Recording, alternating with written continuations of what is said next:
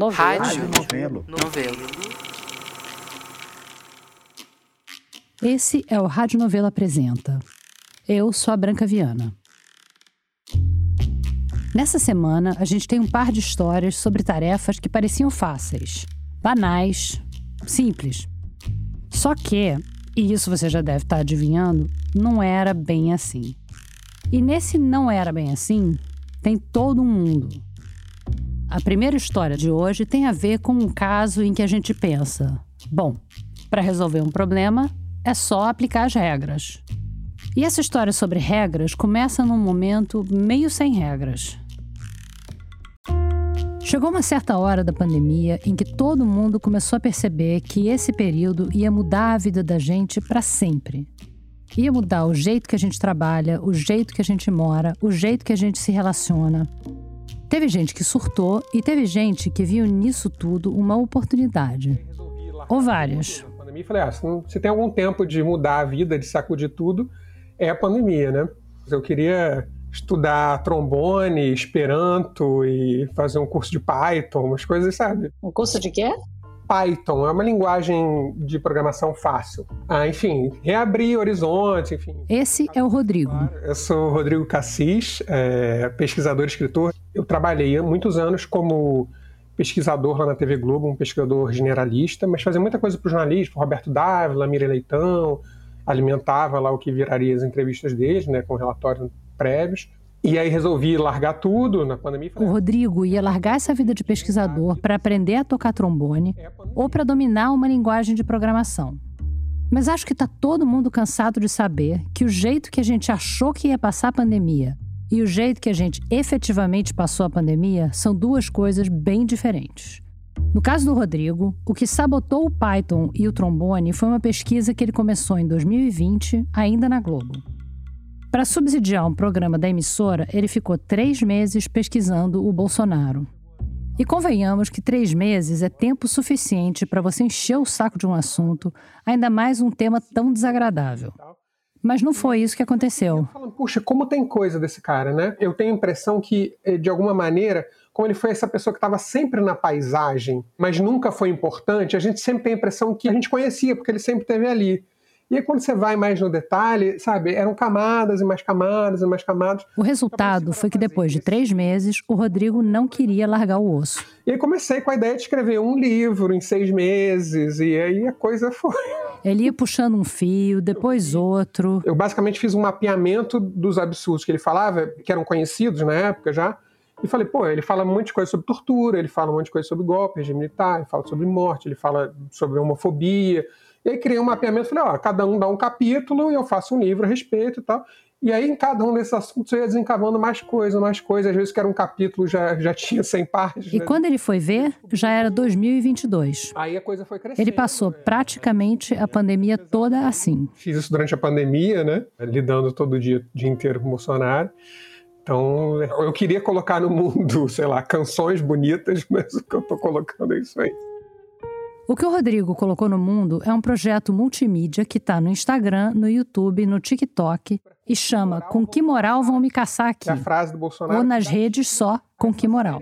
E esse é também o nome do projeto de livros dele. Com que moral vão me caçar aqui? São cinco livros, um já publicado, outros praticamente terminados, outros não terminados, enfim. Os livros são esse catálogo dos absurdos que o Rodrigo foi levantando e o que os absurdos dizem sobre o Bolsonaro, sobre a sociedade brasileira e sobre os sistemas e instituições envolvidos.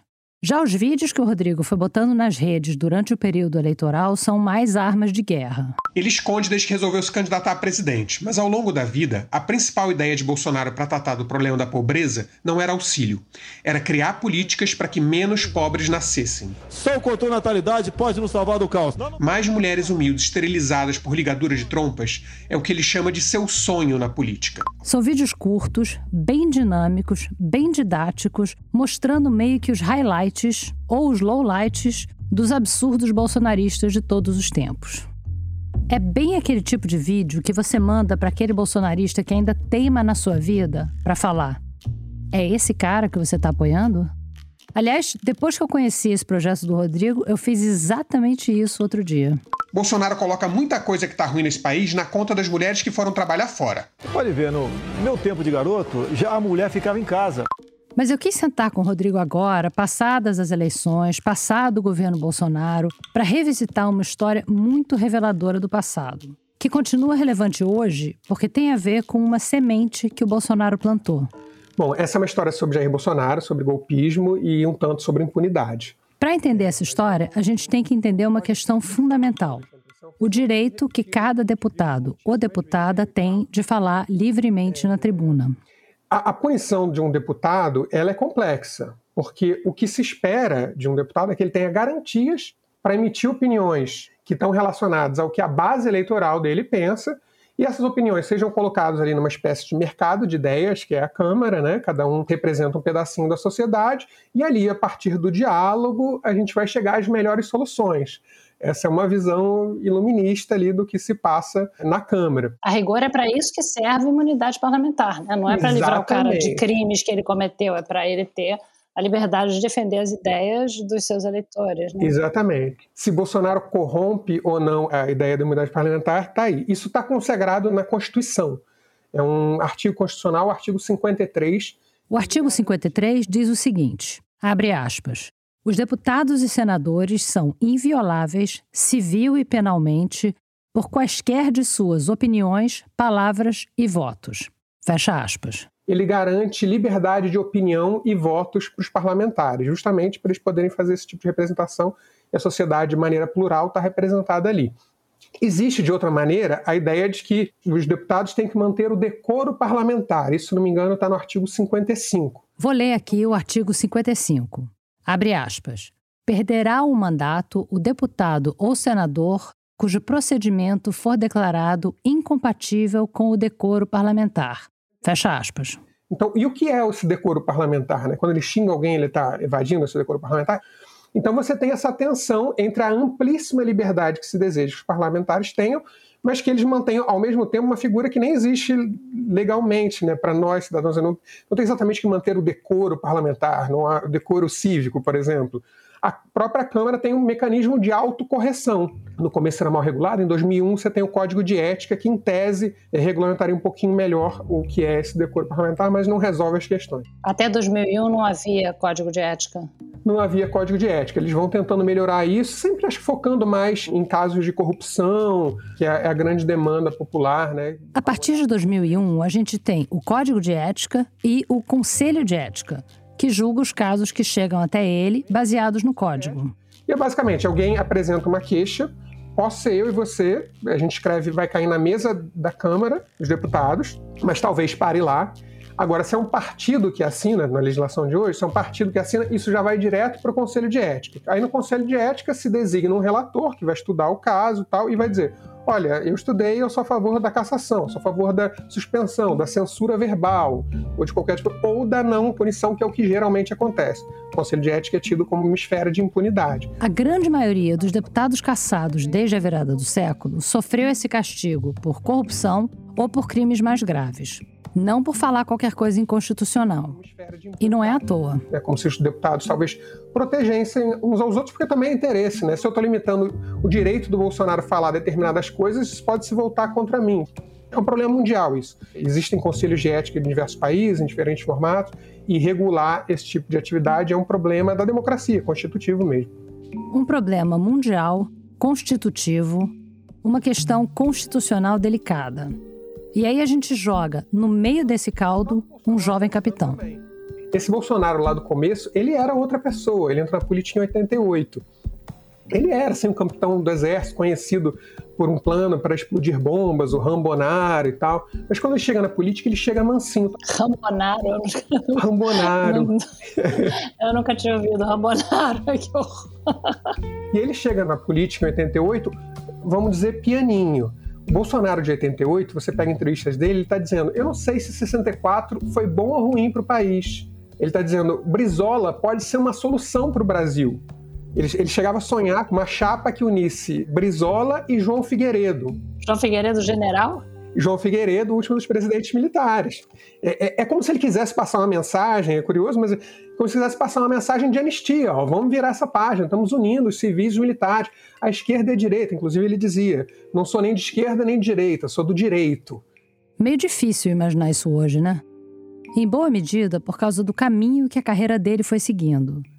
O Rambonaro pianinho foi aumentando a temperatura aos poucos uma invasão ao departamento de pessoal da Câmara de Vereadores, um xingamento direcionado ao ministro das Forças Armadas, uma tentativa de organizar passeatas com mulheres de militares. E ele foi subindo o tom também na tribuna, de um jeito que começa a esticar ainda mais a corda entre o artigo 53, o da liberdade, e o artigo 55, o do decoro. E o Bolsonaro, ele passa a ter a ideia de que essa liberdade dele poderia ser usado para qualquer coisa, para falar a favor da tortura, para falar a favor do fechamento do Congresso. Ao longo dos anos, é mais de uma centena de discursos em que ele faz algum tipo de ameaça à democracia. Em geral, no fim do discurso, como se quisesse deixar uma tensão no ar, é um efeito dramático dele, né? Ele, no fim do discurso, ó, oh, os militares podem voltar. Então, ó, oh, os militares podem voltar. Uma ameaça bem clara, bem objetiva, né? Mas em muitos casos, ele transmitia essa mensagem numa zona mais cinzenta. Mas esses discursos do Bolsonaro que eu estou me referindo como ameaçadores na tribuna, eles têm um pouco essa dupla condição. A pessoa está incitando, está fazendo alguma coisa, ou está falando uma opinião. Tá. O Bolsonaro se comportava nesses primeiros anos como alguém que reportava o clima dentro da caserna. Então era do tipo, eu tô aqui falando para vocês como está a situação lá. Lá é uma panela de pressão e a qualquer momento vai explodir. Então tinha uma medida de ameaça, medo ali da queda do regime, mas ao mesmo tempo o Bolsonaro não necessariamente falava, ó, eu estou incitando. Às vezes falava. E essa diferença nem sempre é observada na Câmara. Porque... Aí a gente chega no ano de 1993. Quando a gente chega em 93, o Bolsonaro está é, é um caso que eu considero uma encruzilhada histórica nesse sentido. Em 93, o Bolsonaro estava fazendo uma turnê nacional, dando palestras em várias cidades pelo país afora. Ele tinha o um objetivo declarado de criar uma base no Congresso que fosse de candidatos militares. E ele ia ser o líder dessa bancada, claro. Aí, em Salvador, ele fez um daqueles comentários polêmicos dele que a gente cansou de ouvir. Ele fala: pelo Brasil eu faria tudo, até dar um tiro na cara de um ministro corrupto. Isso não deu em muita coisa.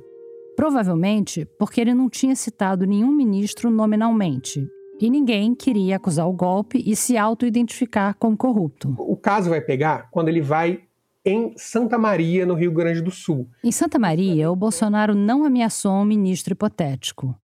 Ele ameaçou o regime democrático. Mas ele fala claramente em dar fim a isso que ele chama de democracia irresponsável, que a gente está vivendo, a esse tipo de democracia, como se houvesse outro, né? Fala no congelamento do Congresso e um curto período de exceção, de seis meses, em que os militares assumiriam e poderiam revogar leis, criar novas, colocar a casa em ordem e devolver o poder em seis meses.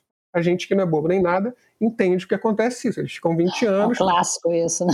É, as pessoas vão para os calabouços, torturados e, e tudo mais que, que a gente sabe pode acontecer. E essa fala dele em Santa Maria é um escândalo nacional, porque sai na imprensa, e também local, porque ele vira persona não grata em Santa Maria. Aliás, Bolsonaro até voltou para Santa Maria um quarto de século depois, mas oficialmente ele continua persona não grata na cidade. Mas bom, voltando para 93. Depois de ter jogado esse rojão verbal, o Bolsonaro vai para Brasília. O bicho tá pegando nos jornais.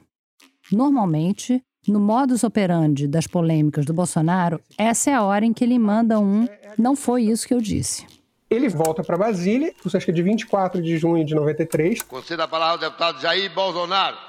Ele fala: Eu não desminto e não me arrependo. Não me arrependo e não desminto nada o que está publicado na imprensa. Mantenho tudo que disse. Então sou a favor, sim, de uma ditadura, de um regime de exceção, desde que esse Congresso dê mais um passo rumo ao abismo, que, no meu entender, está muito próximo. Que se o Congresso desse mais um passo para o abismo, que ele não fala o que seria esse passo, ele seria a favor da instauração de um regime de exceção. Como disse lá, não existe golpe, não existe hegemonização, ou sequer regime de exceção sem que haja a falência do legislativo. E nós estamos à beira da falência. Quando ele fala de falência do Congresso, ele quer dizer falência financeira ou falência moral? Falência moral. É, a premissa dele era sempre a crítica a isso que ele chamava de democracia irresponsável, que não estava resolvendo os grandes problemas da nação. Ele fala de uma maneira como se fosse resolver aquilo no braço. Estou pronto para resolver o problema aqui de qualquer meio. Tem um deputado lá que tenta intervir no discurso. Nossa Excelência, Excelência tem um soco no deputado aqui. deputado Jair Bolsonaro. E bom, o escândalo vira nacional, aparece nas páginas dos jornais e tal. E eu entendo muito que ele é menos tratado que, por exemplo, esse caso de 99, dessa entrevista na Band, com fundo laranja, com as falas, ah, eu daria no mesmo dia. No mesmo dia. Tem que partir com a guerra civil aqui dentro. E fazendo um trabalho que o regime militar não fez. Matar uns 30 mil, inclusive Fernando Henrique. Começando com o FHC. Não deixar para fora, não. É um caso mais famoso, eu entendo que um dos elementos é ter a imagem tão crua ali na nossa frente. Nesse caso, a gente não tem a imagem, mas a gente tem sim o Bolsonaro falando no microfone em alto e bom som, sobre como ele apoia uma ditadura que pode vir de uma hora para outra. Imediatamente vem um ímpeto de suspender, caçar, prender Bolsonaro, punir de alguma maneira. Lembrando que a gente está em 93 e o código de ética só vai ser estabelecido lá para 2001. Então, naquela altura, não tinha como mandar uma queixa para o Conselho de Ética, porque não tinha Conselho de Ética. Mas ficou claro ali para muita gente que ele tinha ido longe demais que ele tinha feito uma coisa inaceitável. Esse ímpeto nasce ali da mesa diretora da Câmara, com Inocêncio Oliveira, que é um deputado das antigas, pernambucano, veio do Arena, foi constituinte. Enfim, é um é cara que em 93 especificamente estava enrolado com uma história de uns poços artesianos que ele teria usado uma empresa pública para furar na propriedade dele, se aquilo era regular ou não, mas enfim, ele dá uma frase que consta em primeiras páginas de jornal, que eu acho muito forte é preciso cortar o mal pela raiz. Eu acho forte porque a gente, olhando de hoje, sobretudo, né? A gente está falando de 1993 e a gente está em 2023, o ano da intentona, assim tem sido chamado, de Bolsonaro em Brasília. Era a raiz mesmo, né? Era a raiz, até. Nunca preciso... achei que eu fosse concordar com Inocêncio Oliveira, mas. Exatamente. É. mas sim. Tem essa medida de ironia, né? Porque, enfim, o Inocêncio é essa figura. Mas ele fala: é preciso cortar o mal pela raiz e ordena que isso aconteça a partir ali da mesa diretora, né? Então, dali a denúncia passou para o corregedor da Câmara, que começou a avaliar a possibilidade de uma punição. E aí não é uma punição de cassação, os documentos dizem que é uma ação de suspensão do Bolsonaro, que já é diferente, né, descer um grauzinho, mas ao mesmo tempo ele entra na PGR, na Procuradoria Geral da República, para que Bolsonaro fosse processado pela famigerada Lei de Segurança Nacional, nos artigos 2 e 3, por estar conspirando ali contra as instituições, o que implicaria um crime inafiançável e imprescritível. Quer dizer, Bolsonaro preso por dizer essas coisas. Então, nesse caso, a prisão seria para conter o que parecia uma ameaça séria ali em 93, menos de 10 anos depois da redemocratização. O grande temor é que esse discurso do Bolsonaro em Santa Maria e, e na Câmara depois se alastrasse, né, pelos meios militares, e o Bolsonaro recebe de fato apoio por esse discurso. Ele recebe visitas militares lá no gabinete dele, recebe cartas, manifestos de organizações militares favoráveis, civis publicando carta dos leitores a favor do Bolsonaro. O próprio Bolsonaro dizia: se eu for suspenso, a minha reeleição está garantida. Ao mesmo tempo, ele partiu para um contra-ataque, dizendo que ele só estava sendo visado porque estava denunciando corrupção dentro da Câmara. Aqui, ó, estão querendo me caçar porque eu estou denunciando um vale dentista, um plano odontológico caríssimo que os deputados têm e que gerou, de fato, muita insatisfação popular. Parece que no Ceará tinha uma campanha bastante singela: quebre os dentes do seu deputado. É, por conta desse auxílio. é, encontrei esse chat da imprensa na época. Então, o Bolsonaro joga isso no colo do Adilson Mota, que é o vice-presidente da Câmara e tal. E dali a uma semana ele vai subir à tribuna bastante humilde para pedir desculpas. Mas desculpas não por pedir o fechamento do regime, por falar contra a democracia. Desculpas para o Adilson Mota, a quem ele tinha acusado desse plano odontológico. Foi um primeiro movimento de morde a sopra. Ele botou um bode na sala do vice-presidente da Câmara, tirou o bode e esperou a temperatura baixar. Em setembro sai a notícia que o relator, que recebeu o pedido de suspensão do tal do Rego, ele já está achando que ele é a favor do arquivamento dessa denúncia. Ele fala: Olha, ele falou na condicional, se der mais um passo para o abismo, e ele falava também, ó, isso aí não é mais forte que esse baixíssimo nível que a gente vê na Câmara todo dia, o pessoal se ofendendo. E foi nesse contexto, com as falas antidemocráticas dele sendo relativizadas, que o Bolsonaro fez outra jogada. Porque nesse mesmo mês de setembro, o Bolsonaro ainda não foi julgado, aparece uma imensa oportunidade para o Bolsonaro virar o jogo. E é isso que ele vai fazer. Jair Bolsonaro e Álvaro Dias, outro dos candidatos a presidente em 2018. Eles dois, juntos, fazem denúncias de que um partido, o PSD, que não é esse PSD de hoje do Kassab, estava comprando passe de deputados a peso de dólar. E aí o Bolsonaro, rapidamente, ele passa da posição de acusado para acusador de colegas. É a grande virada dele. Chega a votação, a aceitação desse relatório é esmagadora, é 29 a 3. 29 de que ele não deveria sofrer punição nenhuma, arquivada a denúncia, e 3 que achavam que deveria acontecer alguma punição é um resultado que eu entendo que vai criar uma certa jurisprudência para o futuro. Né? É possível falar contra a democracia escudado na Constituição. O Rodrigo esclareceu que jurisprudência aqui é entre aspas, porque não teve nenhuma decisão no tribunal. O que o Bolsonaro criou foi um precedente. Ele volta à tribuna diversas vezes para comemorar esse, esse, triunfante, comemorando esse, esse, pronunciamento dele lá de junho, quando estoura, por exemplo, os anões do orçamento, ele falou: oh, eu avisei, é, o Congresso está desmoralizado e tal. Daqui a um ano, lá em 94, ele vai fazer um discurso celebrando também o aniversário desse discurso dele, que ele tinha ganhado o direito de fazer. E esse caso não rendeu só dividendos em termos da liberdade dele na tribuna. Ele tinha dito que se ele fosse suspenso, com certeza seria reeleito. Bom, ele não foi suspenso. E aí chegou a eleição de 94. E aumenta a votação dele em 700%, mais de 700%. Ele tinha uma votação ali de 17 mil e ele alcança um patamar que é mais ou menos acima de 100 mil, que é mais ou menos que ele vai ter a carreira toda. Nossa. Só vai mudar isso quando lá na década de 2010 ele entender que a homofobia, a LGBTQIA+, fobia, pode ser um trampolim político, mas aí... Quer dizer, ele não foi castigado, os votos dele aumentaram e ele estabeleceu esse precedente. Então agora, hoje em dia, por causa disso, todo mundo pode falar qualquer coisa e praticamente só o Daniel Silveira aqui. É, isso, é, quer dizer, em teoria não, mas em teoria sim também. Porque quando isso é decidido pela Câmara, por exemplo, Daniel Silveira foi caçado pelo Supremo. A Câmara não decidiu, até teve um requerimento né, lá na mesa diretora e tal, mas entendo que isso foi via STF. Eu perguntei para o Rodrigo se ele achava que era o caso de fazer alguma reforma no Código de Ética ou no Conselho de Ética, mas ele disse que o problema não são as regras. O problema é como elas são usadas. Enfim, as, as regras estão lá, mas depende de quem interpreta. Depende de quem interpreta e depende do contexto, sempre. O que o Rodrigo me contou é que, nas palavras dele, o Bolsonaro se valeu de uma fragilidade moral do Congresso para sobreviver. E o Rodrigo foi desenhando essa fragilidade moral para mim, indo por partes. A gente já tinha falado que o Inocêncio Oliveira, aquele que falou em cortar o mal pela raiz, estava sendo acusado de usar uma empresa pública para fazer poço nas propriedades dele. Daí tinha o vice-presidente da Câmara, o Adilson Mota, que estava sendo acusado de mau uso de verbas públicas em prol dos dentes dos congressistas. Daí, o caso do Bolsonaro passou para o corregedor, o Vital do Rego, que estava sendo acusado de ter negociado o voto dele no impeachment do Collor que por sua vez estava sujo, entre muitos outros motivos, porque ele tinha inocentado o Inocêncio lá no negócio dos poços. E aí, em cima disso, veio a denúncia do esquema do PSD.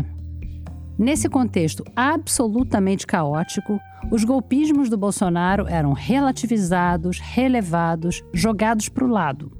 E isso se repetiu tantas vezes que, bom, deu no que deu. Então, para o Rodrigo, a questão não é reformar os órgãos de controle necessariamente. O que ele está tentando fazer é dar as bases para que a gente possa entender melhor o que aconteceu, como a gente chegou onde a gente chegou e conseguir separar o joio do trigo. Onde o joio são as acusações comezinhas de corrupção e o trigo são as ameaças reais ao sistema democrático. Então, é, era subsidiar uma discussão de qualidade sobre como a democracia se protege de pessoas que ameaçam e seguirão ameaçando. É, como se protege, como não se protege, né? Quais são os flancos que estão abertos. Como não se protegeu é. e deu nisso, né? É, é. Não é à toa. A gente passou Durante quatro anos, Bolsonaro tentou golpes, é, falou com pessoas a respeito, não aconteceu porque ele não tem força política, o contexto não permite, mas só o fato da gente parar quatro anos e ficar discutindo vai ter golpe ou não vai ter golpe, já é uma derrota, né? Em si. A gente tem que estar num, num, num governo que, em que isso não, não esteja em pauta. Então, é um pouco entender essa trajetória e olhar que isso deu no que deu. O velho conheceu o passado para não repetir os erros.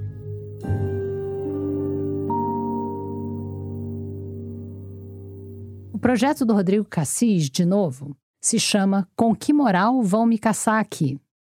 Dá para achar em todas as redes sociais com o nome Com que moral e já dá para baixar o primeiro livro da série dele. Já já a gente volta.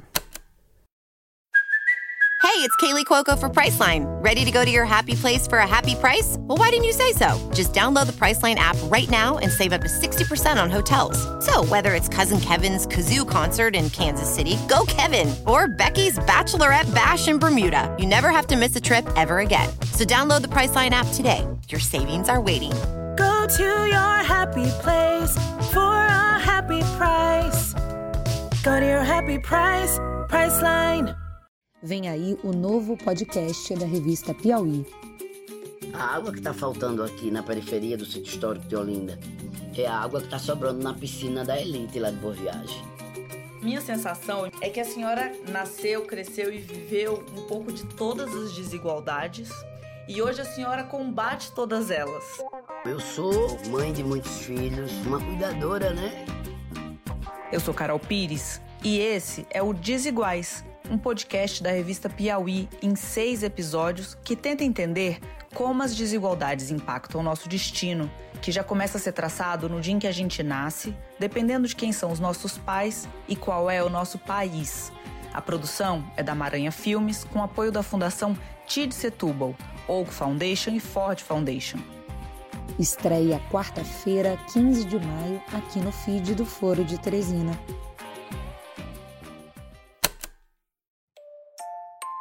No segundo ato do Rádio Novela Apresenta, a Bárbara Rubira conta uma história que parecia fácil que nem mamão com açúcar. Ou limão com açúcar. Vamos começar com um quiz básico de mixologia. Quais são os ingredientes necessários para se fazer uma caipirinha? Limão. Bom, na verdade se faz caipirinha de qualquer fruta, né? Mas vamos ser puristas aqui. Limão, açúcar, cachaça, Cachaça se for caipirinha mesmo, e não caipirosca, saqueirinha. Enfim, puristas. Limão, açúcar, cachaça e. Gelo. A gente não consegue imaginar uma caipirinha sem gelo. Esse é o Leonardo Capeleto. Ele é engenheiro ambiental, doutor em ciência do solo e pesquisador associado do Instituto de Desenvolvimento Sustentável Mamirauá. O Instituto Mamirauá é uma organização social que atua principalmente na região do Médio Solimões, no Amazonas. E aí os pesquisadores do Mamirauá, eles vão até dentro da reserva de mesmo nome, Reserva de Desenvolvimento Sustentável Mamirauá, e lá tem uma pousada, que é a pousada Wakari, que é o Wakari Lodge, que é uma pousada de base comunitária. Lá nessa pousada rolam várias atividades de ecoturismo, inclusive algumas palestras ministradas pelos pesquisadores do instituto. O Leonardo, por exemplo, já teve lá várias vezes para falar do trabalho dele. E numa dessas idas, ele presenciou uma cena curiosa. Uma certa feita, estava lá um monte de turistas de vários países, da Alemanha, da, da Espanha, e não me lembro de onde mais, e pediram uma caipirinha, uma simples caipirinha, e você sabe que o, o ingrediente básico de uma caipirinha é limão, açúcar, cachaça, gelo. Só que tinha um problema. A pousada não tinha gelo. E aí, quando você pede uma caipirinha com gelo no meio da Amazônia, numa região super tropical, e a pessoa te diz lamento, não tem gelo, é um impacto muito grande para quem vem de fora. Não tinha gelo. Parece simples, né? Aqui em casa tem gelo. Eu mesma faço naquelas forminhas de plástico no meu freezer. É só para mim, claro, mas se eu precisar de mais, por algum motivo, eu compro. Mas aí eu tô falando da minha casa na região central da cidade de São Paulo. Lá na Pousa da Wacari, não é tão simples assim. Pensa comigo. Para fazer gelo, precisa basicamente de duas coisas. A primeira é água, lógico. E água por lá não falta. Mas para a água virar gelo, precisa de energia. E é aí que a coisa complica. Então, a gente para para pensar tudo que está por trás de fazer um gelo chegar no meio da Amazônia. numa região em que basicamente não tem energia, né, na maior parte dos lugares. Na pousada Wacari tem energia elétrica. Afinal, eles precisam dela para manter a pousada funcionando. Mas isso é um desafio enorme. Hoje eu queria te contar a história por trás daquela caipirinha fracassada da pousada Wacari. Não por causa da turista frustrada e não por causa da pousada, mas pelo que esse pedido, aparentemente simples, uma caipirinha com gelo numa pousada amazônica, diz sobre a gente e sobre a energia elétrica no Brasil. A pousada, você deve imaginar, fica num lugar um tanto remoto. E esse é um dos principais atrativos de lá, poder estar no meio da floresta amazônica. Para um turista chegar lá, o caminho é um só. De Manaus, pegar um voo de uma hora até Tefé, a maior cidade da região do Médio Solimões, e de Tefé, pegar um barco. Do porto de Tefé até a pousada, dá uma hora de lancha, mais ou menos. Nem parece tão longe, né? Pensando no tamanho da floresta amazônica e do próprio estado do Amazonas, que é a maior unidade da federação em termos de área. Então, é perto, mas não serve pra gente de nada, né? Na questão sobre a energia. Então. Essa é a Luciana Cobra. Ela é turismóloga e trabalha na pousada Wacari há 11 anos. Nos últimos sete, ela é gestora operacional da pousada. A geração de energia da pousada é totalmente autônoma. Totalmente fora do sistema de energia convencional, né? Que é dado pela concessionária. Totalmente fora do sistema de energia convencional. Na região amazônica, isso é muito comum. Várias cidades por lá não estão conectadas ao sistema interligado que abastece a maior parte do país. Aí existem os sistemas isolados. Eu vou falar disso mais para frente. Mas é importante primeiro dizer que, no caso da pousada, o sistema de energia é mais isolado ainda. Eles estão off-grid, desconectados de qualquer rede elétrica operada pelas concessionárias. Então, a pousada Acarela, desde o início, ela investiu nesse sistema de energia solar. Então, energia então, solar. Essa parte já não é tão comum. Então, a pousada começou há 20 anos atrás.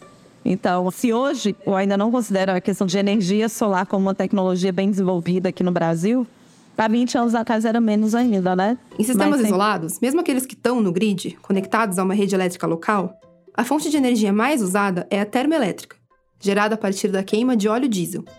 Mas a pousada Wacari fica na Reserva de Desenvolvimento Sustentável Mamirauá, lembra? É uma iniciativa de ecoturismo que trabalha pela conservação da região. Vamos combinar que isso não orna muito com a queima de combustíveis fósseis, né? Então, desde o início das atividades da pousada, em 1998, eles usam energia solar, uma fonte renovável, limpa. Mas sempre teve esse investimento na questão do sistema de energia solar, e hoje a gente continua com isso. Só que é bastante desafiador eu não sou nenhuma especialista, tá? Então, estou te falando da experiência que eu tenho na pousada. Então, eu vejo que a tecnologia de energia solar aqui no Brasil, ela é muito ainda voltada para a questão da cidade. É uma tecnologia ainda muito voltada para cidades. Na pousada Wacari, é muito mais difícil ter acesso a equipamentos e fornecedores para manter o sistema funcionando do que seria para quem vive numa grande metrópole, por exemplo. É muito difícil a gente conseguir achar fornecedor, fornecedores que consigam atender essa demanda e de forma satisfatória também. E tem uma outra coisa, você não tem conceito. É muito raro você ter conceito. Isso sem tratar o custo. O custo. É verdade que a tecnologia permitiu que a energia solar barateasse muito nos últimos anos. Comparado com a época da inauguração da pousada, lá na década de 90, o cenário hoje é outro. Além de mais limpa, a energia fotovoltaica atualmente é muito competitiva também em termos de custo. Mas isso não quer dizer que seja barato, né? Acho que a única coisa que se tornou mais viável ao longo do tempo dentro da tecnologia de energia solar, eu acho que foi os painéis solares.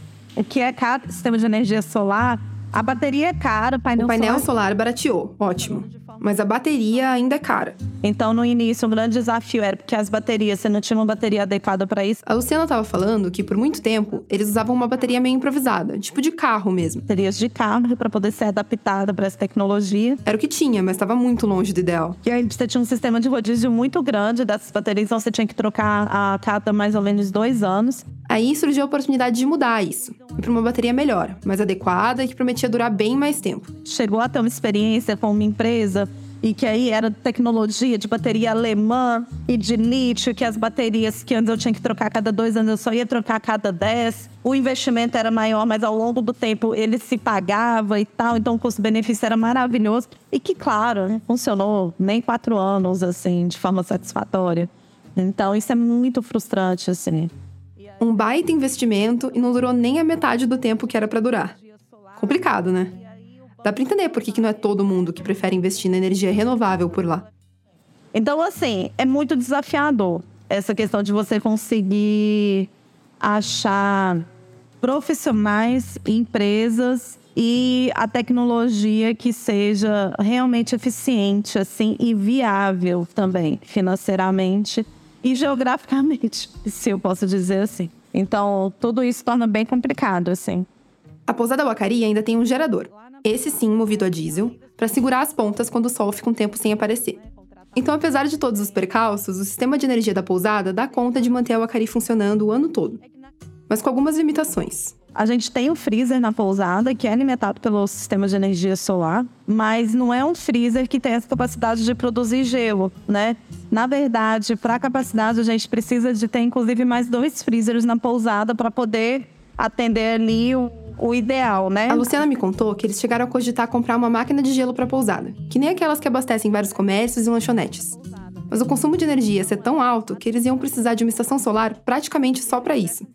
Mais recentemente, pintou um projeto que queria usar o Acari como piloto para uma máquina de gelo projetada especialmente para funcionar com luz solar. Isso é uma baita mão na roda, uma solução tremenda.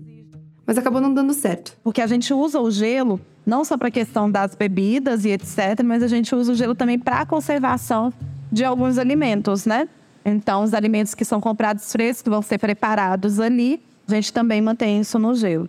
E a gente não consegue produzir gelo nessa escala, então a gente precisa de comprar o gelo. Você tem ali uma cidade que fica entre a Pousada Acari e Tefé, que é a cidade de Alvarães. Então a gente costuma ter cerca de duas a três viagens para Alvarães por semana, para poder fazer tanto o transporte das pessoas, quanto para poder fazer a compra de gelo, de gelo, de peixe, etc. Né? Então, o gelo ele é comprado. E às vezes é raro, mas acontece de simplesmente não ter gelo para vender. Nem sempre tem gelo para vender, porque é claro que a Pousada Wacari não é o único cliente querendo comprar. Além de todo o comércio, restaurantes, etc., da região, as fábricas de gelo por lá também abastecem os pescadores do Médio Solimões. E a demanda deles para o gelo é muito, muito alta. Eu conversei com um pescador de lá, o Pedro Canísio, que me contou que os barcos geleiros que participam do manejo do pirarucu carregam em média de 16 a 20 toneladas de gelo. Não é pouca coisa, não. Então é claro que às vezes não sobra. Se tiver um dia que a gente vai para Alvarães e você não consegue achar gelo, a gente não vai ter gelo. Não vai, não vai ter gelo na pousada. Então a gente não vai conseguir preparar a bebida e a gente vai ter que repensar a questão do armazenamento daquele alimento. Provavelmente a gente vai ter que comprar uma quantidade menor. A gente vai ter que aumentar o número de viagem, aumentar o uso de gasolina também para poder ir até a cidade para poder comprar. Ficar sem gelo aumenta o custo de tudo e complica a logística da pousada. E complica também o atendimento que eles podem proporcionar aos hóspedes. Tipo, não ter gelo para caipirinha dos turistas gringos, que nem o Leonardo Capeleto contou pra gente que viu acontecer lá no começo. Aquela história da caipirinha é só uma anedota, claro. Eu confesso que a primeira coisa que eu pensei quando soube dessa história foi: que bobagem. Os caras estavam lá, no meio da Amazônia, a maior floresta tropical do mundo, tanta coisa para ver, enfim.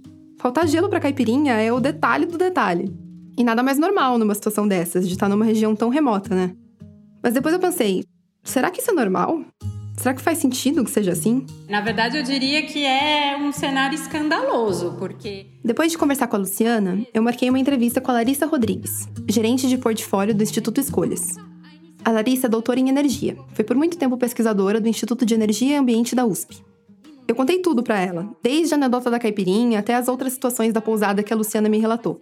E eu queria saber se, para Larissa, uma especialista em energia, esse cenário parecia normal. Por exemplo, eu que estou em São Paulo, né? É isso, é, acabou o gelo em casa, você vai no supermercado, compra mais gelo e acabou. Assim, é uma coisa muito simples e a gente está acostumado, assim, às vezes falta luz, ah, no máximo algumas horas depois a luz reconecta, né? E cada vez isso acontece menos. se não reconectar ainda, a gente arruma briga, né? A gente reclama, exato. A gente manda mensagem no WhatsApp, manda mensagem no Instagram lá da companhia elétrica e resolve. Então, pra gente, acho que a gente perde a noção de diferentes realidades que tem no país, mas assim, energia é uma coisa que deveria ser, é, é, é muito básico. Mas o que eu acho que é mais escandaloso, né, quando você pensa nisso, é que, como eu falei, ah, acabou o nosso gelo em casa, você vai no supermercado e compra. E, na verdade, os estados, aqui no Brasil, a gente usa a Amazônia meio como um supermercado também. Porque olha isso, a Amazônia, na a região norte, né? Os estados da região norte, eles geram mais ou menos 20, 21% de toda a energia do Brasil. E só consomem 7. Ou seja, os estados do norte consomem um terço da energia que eles produzem. Ou seja, essa energia do norte vem para cá também, vem para o sudeste, vem para as outras regiões. Então aí você vê como é escandaloso, porque a região norte exporta energia para os outros estados e as pessoas que estão lá não têm acesso à energia, não têm acesso ao básico. O Brasil usa a Amazônia como um supermercado. É fácil enxergar isso quando a gente pensa naquele modelo exploratório que sempre foi a base do olhar do restante do país para a região. E com energia não é diferente. Mas quando a gente vai olhar assim, o desenho né, das linhas de transmissão que leva energia para o Brasil todo, aqui no sul-sudeste ela é um emaranhado, é, o mapa está completamente conectado. Quando você vai olhar para a região norte, é um vazio. Então você vai ver no mapa assim, uma linha de transmissão chegando nas capitais, e nem são todas, tá? Chega em Manaus, chega em Belém, mas para o interior não tem. Não tem, é um vazio de conexão. E aí funciona muito nessas regiões. Ouvindo a Larissa falar isso, eu me lembrei de uma coisa que eu ouvia muito nas entrevistas que a gente fez pro Tempo Quente, podcast que eu produzi aqui na Novelo. Quando a gente conversava com uma galera que foi pra Amazônia naquele boom de colonização no regime militar, eles falavam coisas do tipo: aqui não tinha nada.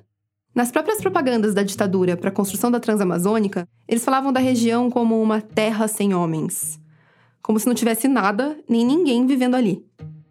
E pensando agora nesse vazio de conexões das linhas de transmissão, nesse vazio de oferta de energia elétrica, me parece que essa visão não mudou muito. É claro que a densidade populacional da região norte é muito menor que a do sudeste, por exemplo. Mas isso significa que, para além das capitais, não tem ninguém? E se tem gente, será que essas pessoas não precisam de energia? E aí funciona muito nessas regiões o que são sistemas isolados. Eu falei disso mais cedo, lembra? Que a Pousada Wacari, por exemplo, não é um sistema isolado. É um sistema off-grid. Confuso, mas a Larissa vai explicar melhor. Então, no Brasil hoje tem mais de 200 sistemas isolados. E eles são, de fato, assim, algumas usinas locais que vão atender a população local, às vezes até um bairro ou um pedaço de algumas cidades, assim, bem onde tem concentração de gente, mas que não estão conectados a nenhuma parte do país. Então, assim, se der um problema na usina, acabou. Todo mundo fica sem energia, tá? Não tem backup, você não tem o que fazer. A grande maioria desses sistemas isolados fica na Amazônia. Na verdade, desses mais de 200, só três não estão na região norte. Um é o de Fernando de Noronha. Os outros dois ficam em Mato Grosso, dentro do que já é parte do bioma amazônico. Só que a pousada Wacari, por exemplo, não entra nessa conta. A geração de energia lá, como em vários outros lugares na Amazônia, é off-grid, totalmente fora do sistema. Quer dizer, está isolada até dos sistemas isolados. Mais cedo eu comentei que a pousada é ponto fora da curva também porque a geração de energia lá é de fonte solar. Nos sistemas isolados da região, em geral, não é assim. E o pior, e essas usinas são, a maioria, assim, 90% delas, funciona com óleo diesel. Então você tem vários problemas. Aí, é, aí você tem um problema que assim, óleo diesel, super poluente. Dois, é caríssimo. Três, não nem sempre o óleo diesel chega. Não é que você fala, ah, não, eu tenho diesel aqui resolveu. Não, às vezes o óleo diesel não chega. Às vezes você fica com as embarcações que não conseguem nem levar o diesel para essas localidades. Ou seja, ele é problemático em vários sentidos. E quem paga esse diesel? Todo mundo, tá? Não é só quem está na região norte, quem está no sudeste também paga. E paga caro. Só para vocês terem uma ideia, agora em 2023 tem uma estimativa né, oficial assim, dos órgãos de energia elétrica que a gente vai pagar todo mundo 12 bilhões de reais para manter essas usinas funcionando, tá? Quer dizer, mesmo que você seja a pessoa mais negacionista possível sobre as mudanças climáticas e a questão ambiental, essa é uma conta que pesa no seu bolso também. 12 bilhões de reais em usinas a óleo diesel. Puxado, né? E isso, de novo, para quem está dentro desses 200 sistemas isolados registrados pela EPE. Só para você ter uma ideia, né? Quando eu falei dos sistemas isolados, que já são, entre aspas, de certo modo, atendidos, bem ou mal, tem algum atendimento, a gente está falando mais de 3 milhões de pessoas. Assim, não é meia dúzia de pessoas, são mais de 3 milhões de pessoas. Fora as que nem nesse sistema estão. Então, ou seja, 3 milhões de pessoas é até chutar baixo. E não é como se deixá-las isoladas estivesse saindo barato. Então por que elas estão isoladas? Se a gente tem esse sistema interligado que abastece boa parte do território nacional, por que elas ficam de fora? A primeira resposta que me vem à cabeça é a mais óbvia. Certamente deve ter algum problema técnico, né? Não, não tem. É, na verdade, falta o quê? Falta ligar essas regiões. Então, por exemplo, em vez da gente pagar, vai, uh, 12 bilhões de reais pagando diesel, com todos os problemas que isso traz, a gente poderia está pagando a conexão desses lugares no sistema, porque aí conectou na rede elétrica, a energia viaja pelo Brasil todo. Então, ou seja, essas pessoas têm um backup, essas pessoas vão usar energia mais limpa, essas pessoas vão ter uma energia mais muito mais barata. E para a gente também vai ser mais barato, porque a gente está arcando com isso. Então, pra assim, é, uma, é uma situação que é melhor para todo mundo. Eu fiquei surpresa quando a Larissa falou isso. Porque, pô, a Amazônia é enorme, né? Para mim, a razão mais simples por trás do problema era que as grandes distâncias geravam algum tipo de impedimento técnico. Mas aí a Larissa falou uma coisa que fez todo sentido para mim. Geralmente, quando a gente fala de energia e problemas de energia de modo geral, o problema nunca é técnico, tá? Nunca é tecnológico. Geralmente as pessoas falam, ah, é, não, isso é uma questão técnica, é mais difícil. Não, não é. Tanto não é que o pessoal colocou uma linha de transmissão lá de saindo de Belo Monte de mais de 2 mil quilômetros, entendeu? Então, assim, por que, que você consegue cortar 2 mil quilômetros para trazer energia para o Sudeste e não consegue fazer 10, 15, 20, sei lá, os quilômetros que for na região norte? Tem linha de transmissão de mais de 2 mil quilômetros que leva energia de Belo Monte, no Pará, até Minas Gerais. A região norte é responsável por cerca de 20% da energia do Brasil inteiro. A energia que é produzida nas grandes hidrelétricas de lá viaja até muito longe. Mas daí não consegue chegar para outras partes da própria Amazônia? Então, e aí o que, que acontece? Quando você olha um mapa de quem que está conectado, você vê a concentração no sudeste, no sul, ou seja, onde de fato tem mais pessoas, mas onde tem um interesse econômico que faz com que essa conexão aconteça mais rápido. Tem programas que fazem isso. Por exemplo, tem um programa Luz para Todos. O que, o programa Luz para Todos fez? Quando, diríamos assim, vai o interesse privado falar, ah, não quero atender essas pessoas, o programa Luz para Todos vai lá e fala, não, isso é uma energia um bem essencial, a gente precisa atender. Muitas conexões já foram feitas, agora ainda faltam muitas a serem feitas. Ou seja, esse é o tipo de programa um, que, que existe, que mostra que é possível, mas que precisa ser ampliado.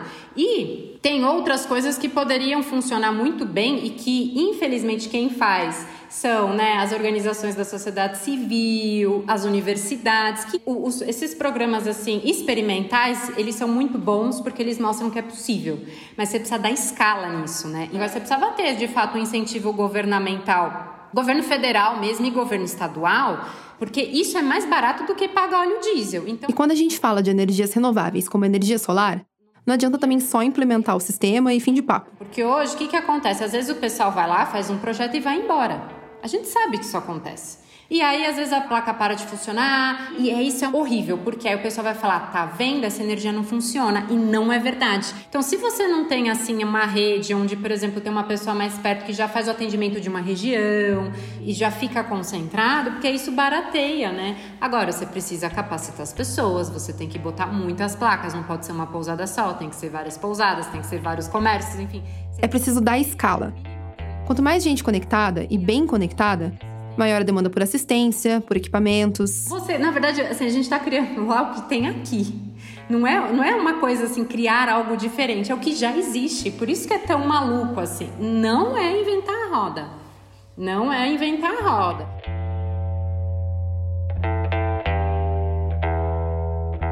O artigo 6 da Constituição diz assim: abre aspas. São direitos sociais a educação, a saúde, a alimentação, o trabalho, a moradia, o transporte, o lazer, a segurança, a previdência social, a proteção à maternidade e à infância, a assistência aos desamparados. Fecha aspas. Não menciona energia elétrica. Até já rolou proposta de emenda pedindo para acrescentar mais esse item, mas com o vai e vem dos textos, troca de legislatura e tudo mais, não vingou. Mas fica um paradoxo, né? Direito à moradia, ao trabalho, ao lazer, à segurança, à saúde. Eu não consigo imaginar nenhuma dessas coisas nos dias de hoje de forma plena, sem acesso à energia. Toda essa história começou com falta de gelo na caipirinha numa pousada, o que pode parecer o suprassumo do desnecessário, do luxo. Mas na verdade, com o perdão do trocadilho, é só a ponta do iceberg para quem vive nessa região.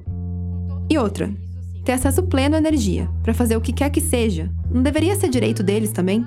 E assim, que aí é aquela a clássica pergunta, desenvolvimento para quem, né? Aí essa história que você contou, né? Ah, não tenho gelo para caipirinha. Parece assim uma brincadeira, mas não é. Por que, que a pessoa ali não pode ter um gelo na caipirinha? Entendeu? Todo mundo pode ter, todo mundo deveria ter acesso, deveria ter garantido acesso para o que quer que seja. É, é, até essa discussão de falar, não, a gente precisa de energia para coisas que são essenciais é, do alimento. Não, isso não deveria nem ter discussão. A pessoa deveria ter energia para ela fazer o que ela quiser, o que ela é, bem entender. Essa foi a Bárbara Rubira, produtora da Rádio Novelo. E essa história foi produzida com apoio do Instituto Escolhas, que desenvolve estudos e análises sobre temas relacionados ao desenvolvimento sustentável e desafios socioambientais. A gente volta daqui a pouquinho. Só conquistaremos a paz social através da justiça social. Declaro vaga a presidência da República. Seu remédio para os malefícios da extrema esquerda não será o nascimento de uma direita reacionária. Politiquês, podcast de política do Nexo, leva ao ar a partir de 8 de maio de 2024, quarta-feira, uma adaptação da série Dia a Dia do Golpe, a partir de textos publicados por Mariana Vick, que resgatam como o Brasil virou uma ditadura militar. Em cinco episódios, você vai acompanhar a sequência de fatos ocorridos em datas-chave de 1964, do discurso de Jango na Central do Brasil à posse de Castelo Branco, primeiro general-presidente de um regime autocrático que duraria 21 anos. Convido você para essa viagem ao passado, tão necessária para que nunca mais o país tenha que passar por aqueles anos de chumbo. Toda quarta-feira em seu tocador favorito, pelo feed do Politiquês. Porque sim, o Politiquês está de volta.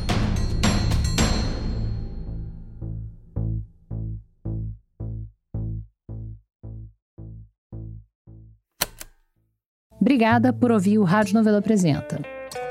Se você está gostando de acompanhar a gente, não esquece de seguir o Rádio Novela Apresenta no seu aplicativo de podcast preferido.